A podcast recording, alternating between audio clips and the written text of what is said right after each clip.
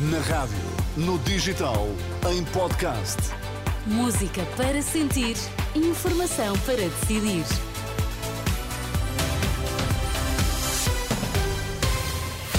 Cristina Nascimento, bom dia. Títulos em destaque. Mais quinze palestinianos mortos esta madrugada em Gaza. A O M S declara o hospital de Al-Shifa como zona de morte.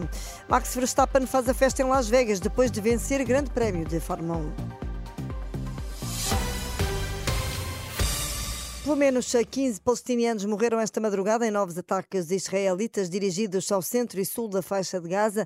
Segundo a agência de notícias U A F A, treze pessoas morreram num ataque num campo em Nuseirat, a sul, na cidade de Khan Yunis. Foi uma mulher e o filho que morreram num outro ataque. Em Khan Yunis, o hospital local há seis dias que não tem nem eletricidade nem água, diz a organização do Crescente Vermelho. Outro hospital, o de Al-Shifa, foi visitado por uma delegação da Organização Mundial da Saúde.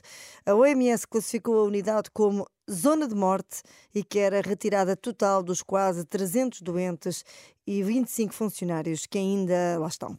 No plano político, o presidente da autoridade palestiniana, Mahmoud Abbas, pede a intervenção de Joe Biden, pede ao presidente norte-americano que intervenha imediatamente e que ponha fim ao que diz ser o genocídio israelita contra o povo palestiniano. Ontem à tarde, em Lisboa, centenas de pessoas numa manifestação também pediram o calar das armas.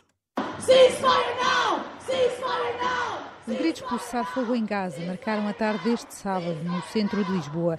Centenas de pessoas participaram na Marcha Nacional Fim ao Genocídio Palestina Livre já, num protesto convocado pelo Coletivo pela Libertação da Palestina, que decorreu entre a Praça do Município e a Assembleia da República.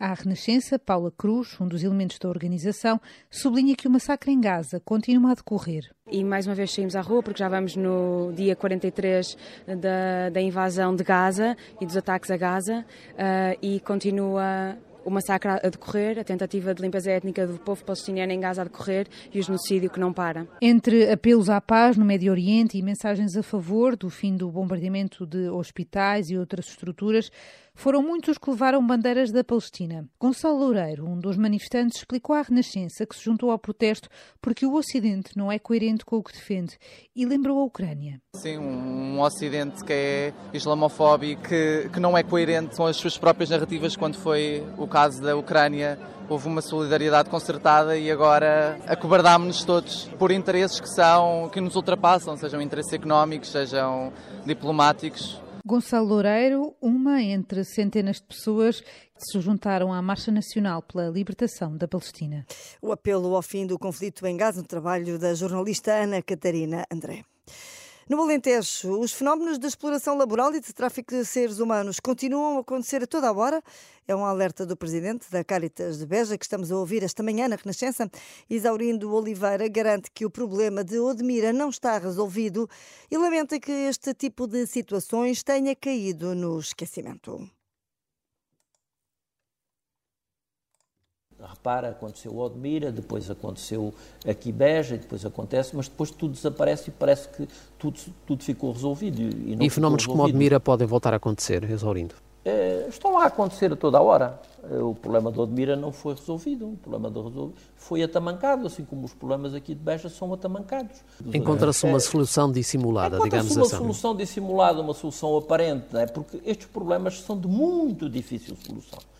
Isaurindo Oliveira, presidente da Cáritas de Beja, entrevista à Renascença e à Agência Eclésia para ouvir depois das dez e meia. Na política, a Mesa Nacional do Bloco de Esquerda reúne-se para discutir a crise política e definir o calendário para as legislativas antecipadas de dois mil e vinte e quatro. O encontro decorre à porta fechada e prolonga-se por todo o dia.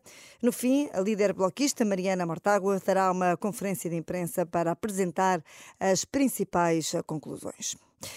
No desporto, Max Verstappen venceu o Grande Prémio de Las Vegas. O já campeão do mundo conseguiu acabar em primeiro lugar depois de, no início da corrida, ter sido penalizado e cumprindo grande parte da prova entre o quinto e o sexto lugar. Ainda dentro do Red Bull, Verstappen festejou assim.